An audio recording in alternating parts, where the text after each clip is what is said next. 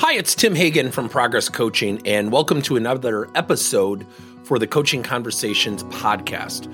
Now, we are on Stitcher, we are on iTunes, and multiple different channels.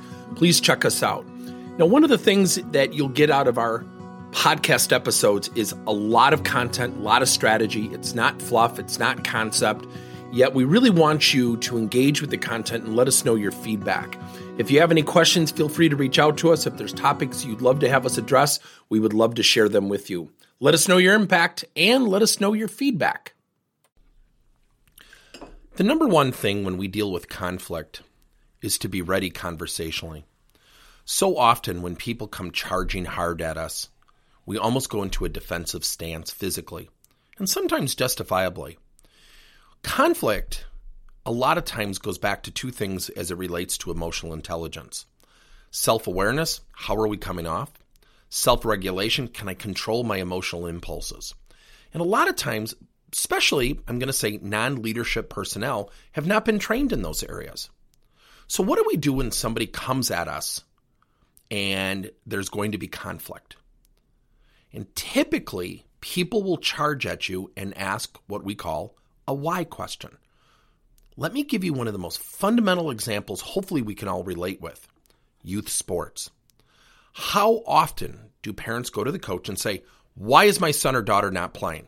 And they say it with a tone and they say it with anger. And you already know you're in the midst of conflict. And by the way, you haven't said a thing. The number one rule is to calm yourself down, certainly to be calm in the moment, because we also know when someone comes at you emotionally and you lead back with emotion, it's combustible. And when you look at that person, the number one thing when somebody asks you a question of conflict is to not answer them. Now, before you get nervous and you convince yourself, yeah, but they're going to get angry. They're going to think I'm avoiding the question or I'm I'm being evasive. No, I'm not. You ask a clarifying question. So when a parent comes to me and says, Why is my son not playing more? I always ask the following question. So, what's your understanding why he's not playing? Notice my tone. I'm friendly because my opportunity mentally is to help that parent see reality. It's not to be defensive. That's my number one objective. Now, I will also share this with you. Do I feel some emotion? Oh, of course I do. I'm human. But I have to remember I'm here for the kids, not here to please the parents. But I'm also reminding myself I'm coaching their most valuable asset, their children. So when a parent comes charging hard, why isn't my kid playing? I always ask, so what's your understanding why he's not playing? Well, I don't know. I'll say, oh, well, it's interesting. You seem really frustrated. I am frustrated. I said, but you just told me you don't know. And I could clear this up for you really quickly. Um, but you seem really frustrated. Is this a good time to have the conversation?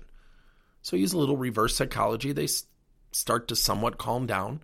And I say, Are you aware that we do one on ones with the boys and we share, you know, how much they're going to play and, you know, where they're at within the program? And, you know, I also want to share with you, I love your kid. He's great. And by the way, he's kind of happy with where he's at. He told me he understands why he's not playing as much. And you'll see the color go out of the face of the parent. Now, the way I got there instead of saying defensively, well, you don't understand what I go through as a coach and, and you don't have the right to attack me. Or if I don't handle the conflict and I say, well, you know, he's getting really good. Guess what the parent just heard? He's going to play more Thursday night. So when we have conversations of conflict, ask questions. When someone charges at us emotionally, remember, they're emotional for a reason. They're lacking self awareness and they're lacking self regulation.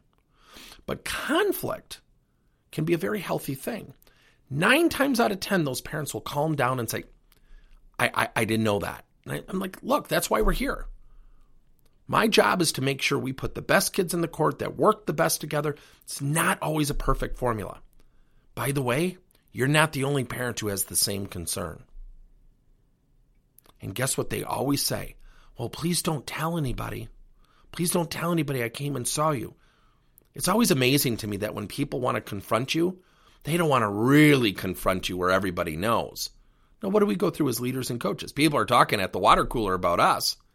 Now, that sounds a little jaded, but the key is if you can emotionally stay in a good place, in a good disposition, and ask some really good questions and be fluent and thoughtful, conflict will quickly dissipate.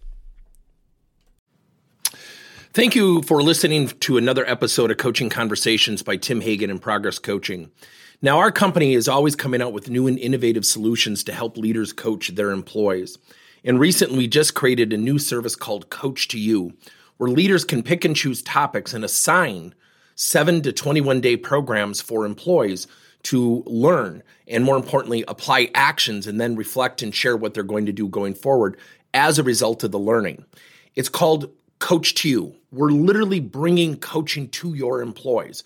If you're intrigued, we'll have a link in each one of our episodes where you can get more information. And again, thank you so much for listening to another episode.